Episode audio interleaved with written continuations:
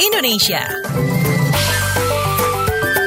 Waktunya kita keliling Indonesia di WhatsApp Indonesia kita awali dari Papua untuk mengetahui alasan para mahasiswa um, yang kembali ke Papua. Kita simak kontributor KBR ada Arjun Pademe. Selamat pagi Arjun.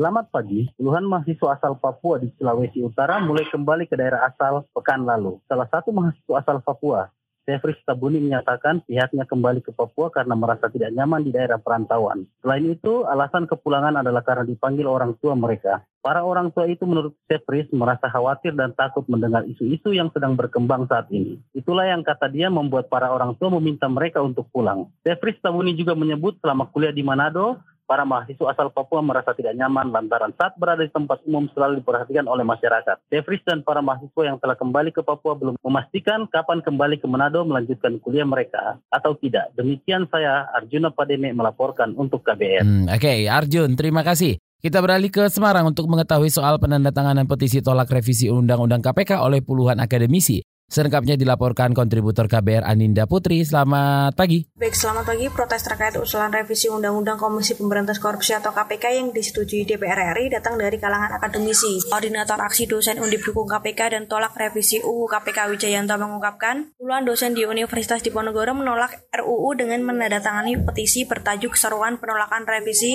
UU KPK. Menurut Wijayanto, RUU KPK akan berpotensi mengancam independensi KPK, pasalnya proses pembahasan RUU dilakukan tanpa memperhatikan aspek transparansi, aspirasi, dan partisipasi publik.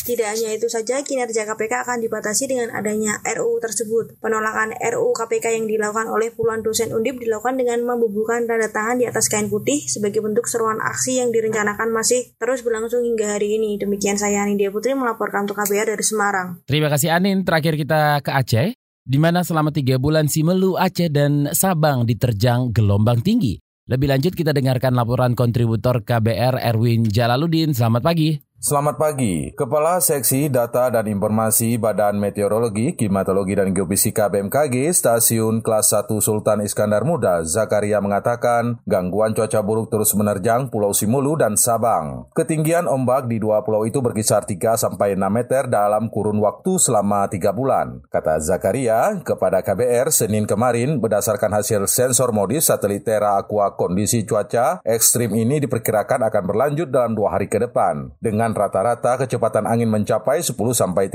km per jam. Ia mengimbau seluruh masyarakat nelayan dan pengguna jasa transportasi penyeberangan antar pulau untuk mewaspadai ancaman gangguan cuaca buruk tersebut. Kata dia, gelombang tinggi itu beresiko berbahaya terhadap serangkaian aktivitas di laut yang dapat mengancam keselamatan jiwa. Demikian saya Erwin Jalaluddin laporkan untuk KBR. Terima kasih Erwin.